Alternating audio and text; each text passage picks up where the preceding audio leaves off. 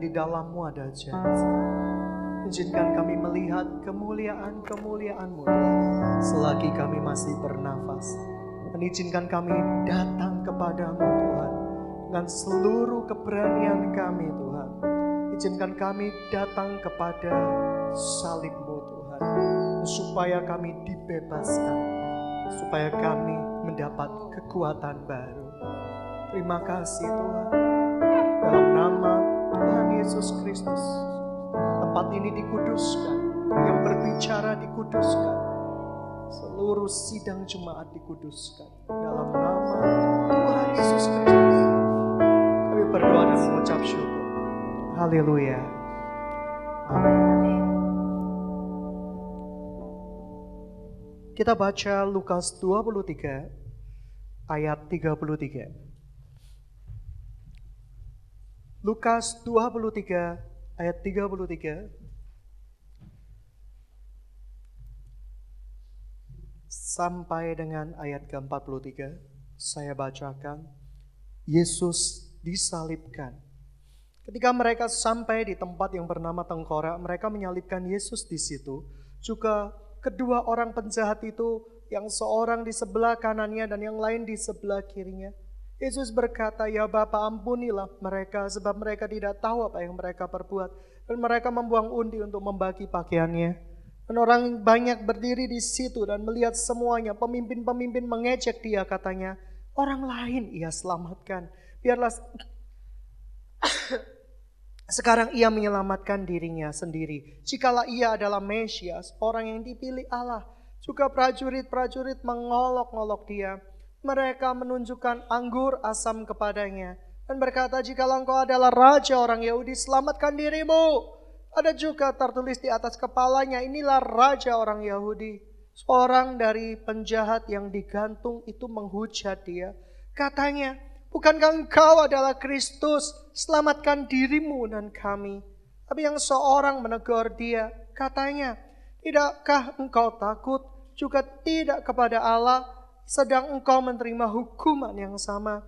Kita memang selayaknya dihukum, sebab kita menerima balasan setimpal dengan perbuatan kita. Tapi orang ini tidak berbuat sesuatu yang salah. Lalu ia berkata, Yesus ingatlah aku apabila engkau datang sebagai Raja Kata Yesus kepadanya, Aku berkata kepadamu, sesungguhnya hari ini juga engkau ada bersama-sama dengan aku di dalam Firdaus.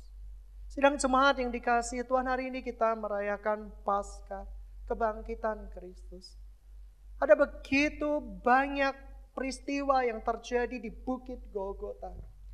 Ada tiga salib di sana pada hari di mana Yesus mengalami yang namanya penebusan, mengalami yang namanya penghinaan. Ada tiga salib. Dan salib pertama, yaitu adalah salib yang di sebelah sisi Yesus. Salib-salib itu menjadi salib-salib yang gemar diberitakan pada hari-hari ini.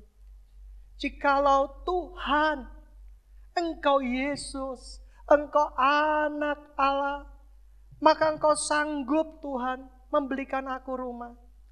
Jikalau engkau anak Allah, engkau sanggup menggenapi semua janji-janjimu padaku Tuhan.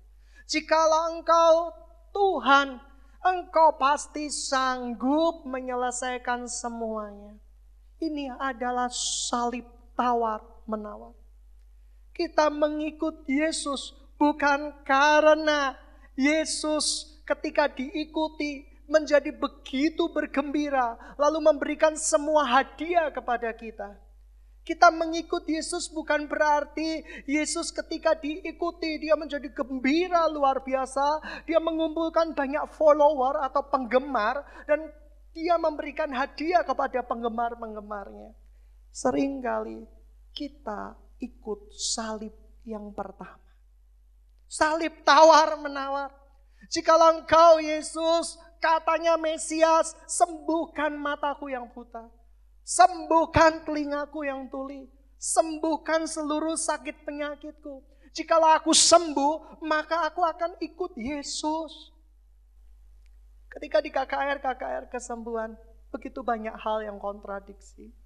Alkitab mencatat barang siapa beriman kepada Kristus maka dia akan disembuhkan, dia akan diselamatkan. Artinya dia harus beriman terlebih dahulu.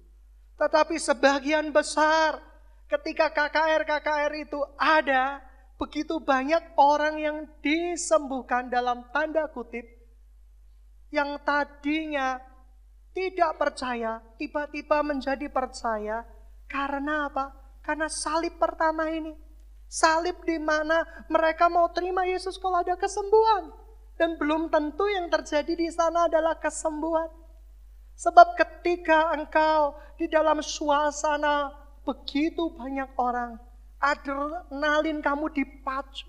Hormon-hormon kortison. Kamu tahu kortison, obat seperti kortikosteroid itu memenuhi tubuhmu, maka kamu akan dipenuhi dengan perasaan keyakinan, perasaan nyaman, perasaan yakin. Tapi yakin kepada siapa?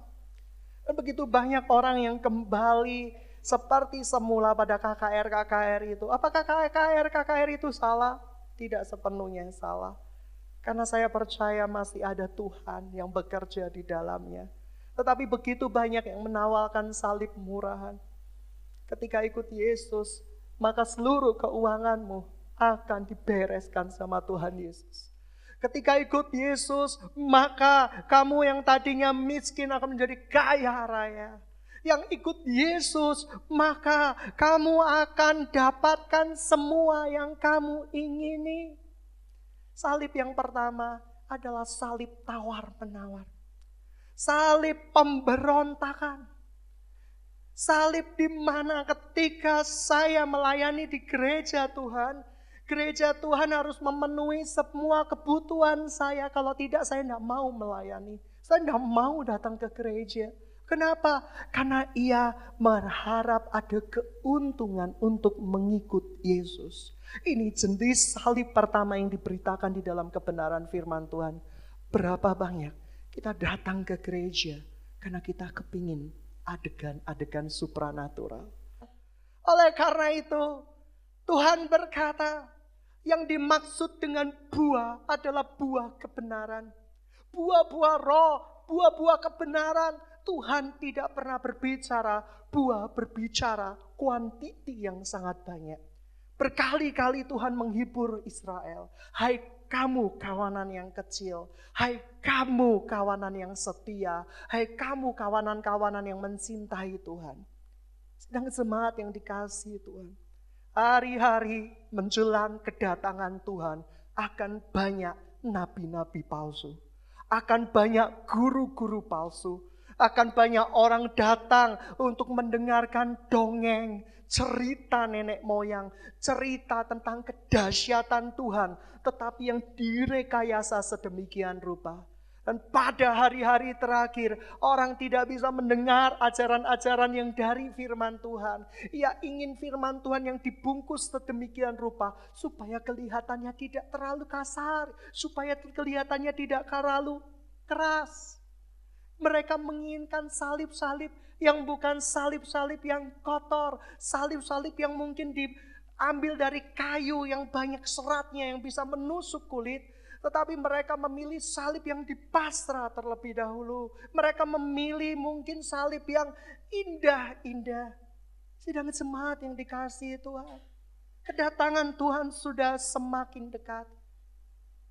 Yang kedua, di Alkitab kita mencatat ada salib di mana yang dikatakan salib tahu bahwa dia salah. Tahu dia berdosa. Tahu bahwa dia tidak mungkin melakukan segala sesuatunya. Tapi terlambat tanpa dia mengaku Kristus, untungnya salib ini mengaku Kristus, dia diselamatkan. Saya pernah ditanya, sama paman saya, sama beberapa orang. Mungkinkah kepercayaan lain masuk dalam sorga? Mungkin. Saya bilang mungkin. Mungkin. Tuh, kok sesat hamba Tuhan ini? Tapi satu permintaan saya. Lakukan seluruh Tauratmu tanpa celah. dilarang membunuh, dilarang berzina, dilarang berbohong, dilarang apa pun, lakukan tanpa cacat celah. Sebab satu saja engkau kepleset, kamu masuk di dalam neraka. Mungkin tidak. Paman saya, sahabat saya berkata, tidak mungkin. Jikalau tidak mungkin, kenapa kamu tidak mau menerima salib penebusan? Yaitu salib Kristus untuk menebus semua dosa-dosamu untuk menebus semua sakitmu dan menebus semua kutukmu. Mengapa engkau mengambil salib-salib yang pertama, yaitu salib jikalau engkau Tuhan, berkati aku. Jikalau engkau Tuhan, penuhi kebutuhanku. Jikalau engkau Tuhan, hari ini juga aku kepingin sembuh. Ini sudah didemonstrasikan oleh seorang penjahat. Dia seorang penjahat, dia layak mati. Tapi dia tahu ini ada raja, orang Yahudi, ini adalah Tuhan Yesus yang sangat tersohor dan ia berkata, ia ingin memompa emosi Yesus, ia ingin mencobai Tuhan Yesus. Katanya Tuhan, kalau Tuhan maka sembuhkan aku, maka aku akan ikut sama engkau. Sidang jemaat yang dikasih Tuhan, Alkitab tidak pernah mencatat mencatat salib seperti itu yang menyelamatkan. Alkitab juga tidak pernah mencatat bahwa dengan perbuatan baik, sadar akan dosa-dosa kita, kita diselamatkan. Tidak. Penjahat yang kedua, dia diselamatkan dari dosa-dosanya ketika pengakuannya yang terakhir. Yesus, aku percaya padamu bahwa engkau anak Tuhan hari-hari ini. Begitu banyak orang masuk di dalam gereja Tuhan. Mereka menganggap mereka melayani Tuhan. Tapi mereka tidak mau taat kepada pemimpin-pemimpin yang terlihat. Mereka tidak taat kepada pemimpin-pemimpin yang terlihat. Bagaimana ia bisa taat kepada Tuhan kita yang tidak terlihat? Alkitab mencatat demikian. Ada begitu banyak orang yang melayani di dalam gereja untuk menjadi sumber keuntungan. Ada orang yang melayani di dalam gereja untuk merasakan energi-energi positif dari lagu-lagu dan puji-pujian yang ada. Ada orang yang melayani di dalam gereja Tuhan dengan kedok ingin melayani. Tetapi hidupnya tidak pernah diserahkan kepada Kristus. Hidupnya tidak kunjung diserahkan kepada Kristus. Mimpi-mimpinya tidak kunjung diberikan kepada Kristus. Ia masih punya mimpi sendiri. Penjahat yang pertama, begitu banyak mimpinya. Dia adalah penjahat yang kelas kakap. Mungkin dia sudah mencuri, dia menikmati banyak harta benda dan dia selalu berpikir, jikalau Yesus Tuhan, dia selamatin aku dong sekarang. Dia berharap dengan caranya yang salah memaksa Kristus untuk menyelamatkan dia. Hari-hari ini begitu banyak orang buta. Mereka percaya bukan kepada Tuhan, mereka kepercaya kepada sesuatu yang di luar firman Tuhan. Hati-hati sidang semat yang dikasih Tuhan. Sorga tidak akan pernah kita jumpai tanpa salib penebusan dari Kristus Yesus yang sudah mati buat dosa-dosa kita. Berapa banyak di antara kita yang menyerahkan mimpi-mimpi di dalam kehidupan kita Mungkin kau masih 20-an. Mungkin ada yang 30-an. Ada yang 40, 50-an, 60-an mungkin. Ketika 20, 30, 40, 50 engkau merasa masih gagah perkasa. Segudang ide, segudang mimpi. Tapi suatu saat tubuh jasmani ini seperti Rasul Paulus katakan dari hari ke hari semakin lama semakin melemah semakin lama semakin tidak berdaya. Dan ketika kita sudah tidak berdaya, lalu hanya menunggu maut. akan begitu banyak waktu-waktu yang berharga untuk terbuang untuk mengerjakan mimpi-mimpi sendiri. Sedang jemaat yang dikasih Tuhan, kepuasan kita yang sejati adalah ketika mimpi Tuhan bisa terjadi di dalam kehidupan kita.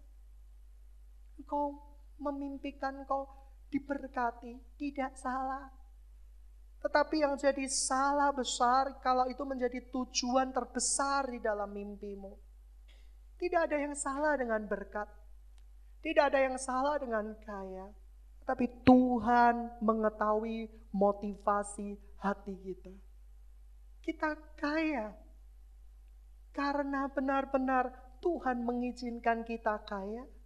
Atau kita memang ingin kaya dan kekayaan itu menjadi Tuhan kita. Berapa banyak orang yang mencari uang, membuka toko, mencari uang, membuka toko sampai akhir hidupnya tidak pernah memberikan hidupnya buat Kristus. Sidang semangat yang dikasih Tuhan, saya tidak mau berakhir hidup yang sia-sia.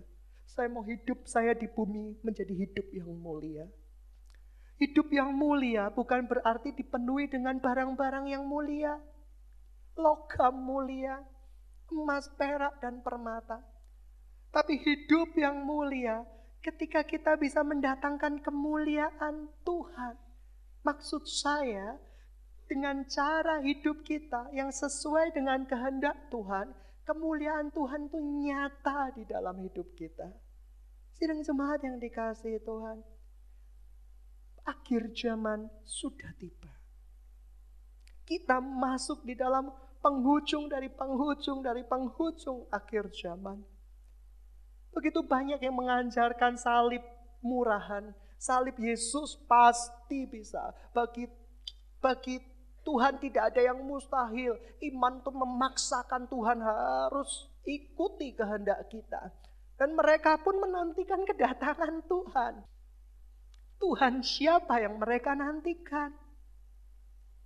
Tapi hari ini sidang jemaat di tempat ini. Saya berharap Anda semua masuk di dalam kerajaan sorga. Dengan cara apa? Dengan cara mungkin kau berasal dari latar kepercayaan yang bukan Kristiani. Engkau percaya akibat dosa-dosamu kamu akan dihukum.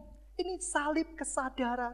Setiap dari umat manusia rata-rata memiliki salib kesadaran.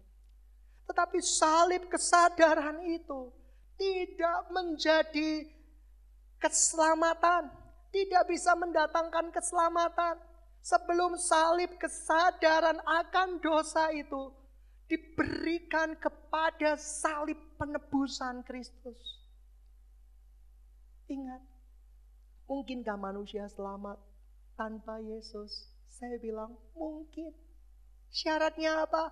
Genapi hukum Tauratmu. Genapi hukum agamamu tanpa ada satupun yang meleset. Dan jikalau bisa, maka kamu pasti masuk surga. Karena Alkitab berkata, Kristus adalah kepenuhan dari seluruh Taurat. Berarti kalau kita bisa melakukan yang seperti Kristus lakukan tanpa cacat celah, maka kita pasti masuk surga. Tetapi yang jadi pertanyaannya, apakah mungkin kita masuk dalam kerajaan sorga dengan kekuatan kita sendiri? Tidak bisa. Manusia itu jahat luar biasa, egoisnya luar biasa. Ketika kita dihadapkan suatu masalah, kita cenderung kepingin menyelamatkan diri kita sendiri, termasuk saya. Manusia itu jahatnya luar biasa. Pikirannya adalah pikiran yang untung terus. Tidak mau rugi. Orang harus memberkati saya. Kalau meleset dari satu janji atau kata-katanya, aku akan tagih terus walaupun orang itu tidak pernah berhutang. Tapi janji adalah utang. Oke. Manusia pada hakikatnya tidak benar. Kita ini tidak benar. Anda pikir saya hamba Tuhan? Pikiran saya benar terus? Oh enggak.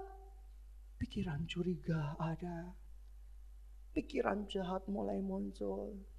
Pikiran yang tidak baik mulai muncul. Tapi ketika pikiran-pikiran itu muncul, saya tahu saya sudah ditebus oleh Kristus Yesus telah dibayar lunas dosa-dosa saya. Seketika itu juga saya dapat kekuatan untuk melanjutkan kehidupan saya.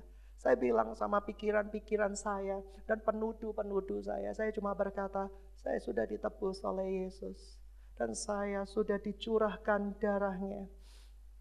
Dan Yesus menggantikan saya mencurahkan darahnya di kayu salib. Stop pikiran-pikiran jahat, stop tuduhan-tuduhan jahat. Langsung pergi tuduhan-tuduhan itu. Tidak, tapi perlahan-lahan sirna dan digantikan dengan damai sejahtera yang melampaui segala akal dan pikiran.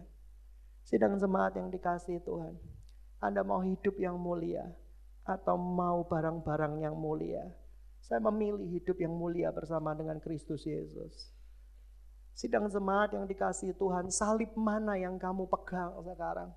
Salib keselamatankah yang di tengah? Atau salib kalau ikut Yesus? Yesus harus mencukupi kebutuhan saya. Yesus harus memelihara saya. Yesus harus melakukan apa yang saya inginkan baru saya ikut Yesus. Yaitu barter kita ikut Yesus, kita barter. Kita tidak bisa seperti itu. Saya butuh yang namanya salib penyesalan terlebih dahulu. Seperti seorang penjahat di sebelahnya lagi. Kita layak mati. Sudah sepantasnya kita mati. Sudah sepantasnya kamu dan saya masuk dalam neraka. Sudah sepantasnya kita ini dimasukkan di dalam neraka kelam karena setiap hari kecenderungan kita adalah kecenderungan berbuat dosa. Tapi ada satu berita yang bahagia. Yesus sebagai puncak kegenapan hukum Taurat. Dia datang ke muka bumi ini. Dan dia benar-benar datang ke muka bumi ini. Dan ini bukan dongeng dan cerita nenek moyang dia disalibkan sebagai korban tebusan. Yang artinya apa? Yang tadinya dunia pasti binasa, sekarang tidak binasa lagi. Melainkan memperoleh kesempatan untuk beroleh hidup kekal. Berapa banyak engkau ikut Yesus? Berapa banyak gambar dirimu rusak? Saya ada orang yang suka dibully, saya dibilang nggak bisa. Saya dibilang orang bodoh. Lalu kamu marah. Kamu marah dibilang bodoh. Kamu kecewa dibilang bodoh. Kamu emosi dibilang bodoh. Harga dirimu terkoyak-koyak. Kau seperti penjahat yang disalibkan. Yang tidak mau dibilang jahat. Yang maunya Yesus menolong engkau dan siap selalu menolong engkau kapan pun waktunya. Tapi punyakah engkau sikap hati seperti penjahat yang sebelah Yesus lainnya? Ia berkata, aku memang bodoh. Aku memang tidak berguna. Aku memang tidak layak. Tapi hari ini Tuhan melayakkan aku. Sidang jemaat dikasih Tuhan. Pernah nggak kamu dibilang bodoh sama orang? Saya pernah. Oleh guru saya dan saya emosi. Kamu kok nggak bisa toh? Cek bodoh nih kamu dan saya dendam. Guru SD waktu itu saya dendam luar biasa. Kelas 5 saya ingat persis. Saya marah, saya kecewa dan saya harus berkata suatu saat saya harus lebih pintar dari kamu. Tapi satu kali ada teman saya juga berkata, untuk mata pelajaran tertentu saya bodoh. Kok gak bisa toh hati bodoh nih kamu. Di situ emosi saya keluar. Emosi saya marah. Tapi waktu itu saya udah terima Yesus. Tiba-tiba Tuhan melembutkan hati saya. Kamu udah tak tebus loh ya. Serahkan kebodohan itu padaku. Lalu saya bilang sama teman saya, biasanya sebelum saya terima Yesus, ketika dihina itu, lu jual, gua beli. Gitu ya. Kamu aja nggak pinter-pinter amat. Uh, kita beradu kata-kata.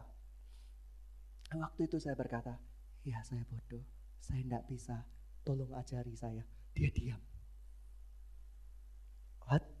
Sorry, sorry, sorry. Maksudku bukan gitu. Oh enggak, memang aku bodoh, saya nggak bisa. Terus nggak usah sungkan lah ajari saya. Justru saya nggak bisa, saya tanya sama kamu. Dia bingung.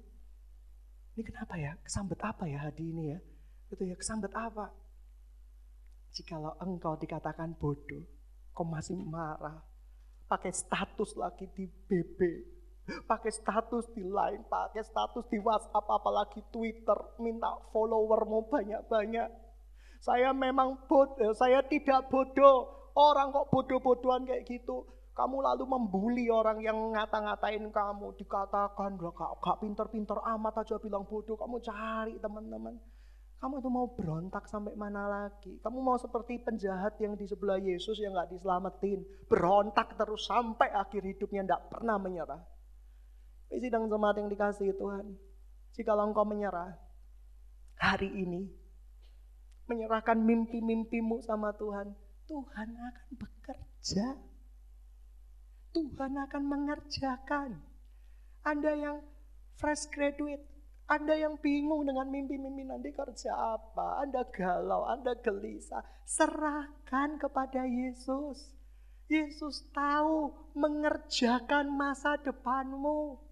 Sebab dia menjamin hari esokmu yang penuh kemenangan bersama-sama dengan dia.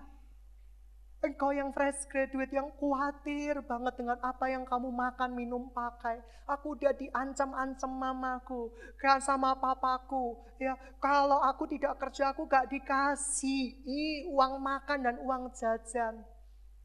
Bilang sama papa dan mama kamu, Yesusku luar biasa. Yesus sudah tebus dosa-dosa saya dan seluruh utang-utang saya mama papa.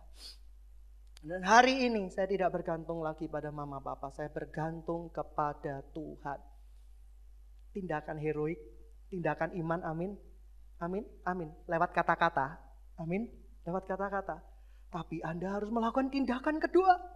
Tindakan lewat perbuatan. Percuma ngomong gitu toh. Tidak bertindak. Setelah itu kamu nangis di kamar kosmu dan menangis bombay. Nyesel aku. Ya, lalu kamu bebe sama mama kamu baikan mah, nggak apa-apa mah baikan. Aduh, penjilat ludah sendiri. Ketika kau berkata, hidupku tidak tergantung pada engkau mama papa. Hidupku tergantung kepada Kristus Yesus. Maka hari itu, Tuhan yang akan menjadi pembelamu. Musuhmu akan mundur waktu engkau berseru kepada dia. Saya ingat ketika mama papa saya menagih semua hasil kerja keras mereka yang diinvestasikan ketika saya sekolah di Ubaya jurusan teknik kimia. Saya berusaha ngolor-ngolor. Sindrom fast graduate, ma saya mau kuliah lagi. Itu adalah trik yang terbagus untuk menghindari masalah. Dan saya pun mengalami masa-masa seperti itu. Nanti kalau S2, nanti saya lebih kaya lagi, ma. Seperti itu. Saya bergilang sama Tuhan. Saya berlutut di kos-kosan itu. Jadi saya berdoa sungguh-sungguh, Tuhan hari ini saya mengikut Engkau dan sudah beberapa tahun saya mengikut Engkau. Saya tidak mau memaksa Engkau seperti penjahat itu Tuhan. Tapi saya mau Engkau bimbing, Engkau tuntun. Dan saya percaya tuntunanmu tidak pernah bersalah di dalam kehidupan saya. Kamu mau ikut pemberitaan salib yang mana? Siapa yang mau terima mobil angkat tangan? Ayo angkat tangan. Salah enggak? Terima mobil enggak salah. Ajarannya yang sedikit salah dan menyimpang. Kenapa kok sedikit? Kesannya Yesus tuh baik. Memang Yesus tuh baik. Tapi enggak semua orang dapat mobil.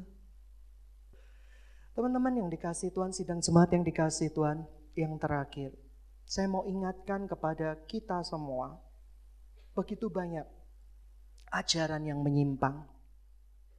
Begitu banyak firman Tuhan yang sudah diselewengkan dengan rekaan-rekaan cerita palsu, dongeng nenek moyang, penglihatan-penglihatan palsu yang tidak bersumber pada firman Tuhan. Penglihatan-penglihatan itu nilainya di bawah firman Tuhan. Tetapi firman Tuhan itu berdaulat tinggi, agung, dan kekal. Dan jemaat tidak menguji segala sesuatu. Sidang jemaat yang dikasih Tuhan, hari-hari ini Tuhan sedang mengumpulkan bala pasukannya yang terakhir untuk sebuah revival yang besar di seluruh bumi ini. Dan sesudah itu kedatangan Tuhan sudah tidak bisa ditangguhkan lagi. Tetapi sebelum kedatangan Tuhan, pendurhaka itu harus datang terlebih dahulu. Hari ini. Sudah siap menyerahkan mimpi-mimpimu? Aku mimpi Tuhan, ketemu pria cakep Tuhan. Aku serahkan mimpiku Tuhan. Tapi kalau aku serahkan Tuhan, jangan-jangan nanti kamu kasih pria buta. Aduh Tuhan, tolong. Curigaan sama Tuhan, curiga sama Tuhan. Anda mulai takut sama Tuhan. Takut kalau Tuhan itu tidak tahu yang terbaik untukmu. Mungkin pria-pria berdoa, Tuhan hari ini saya berdoa Tuhan, saya nggak akan memandang rupa Tuhan. Tapi minimal Tuhan, rupanya bisa dipandang orang Tuhan. Lu gimana sih? Anda tidak memandang rupa tapi rupanya bisa dipandang orang. Tapi minimal itulah Tuhan. Ya minimal itulah Tuhan. Seperti itu. Ya saya menghendaki. Waduh pokoknya permintaannya macam-macam. Hari ini diserahkan di kaki Yesus. Hari ini diserahkan di salib Yesus.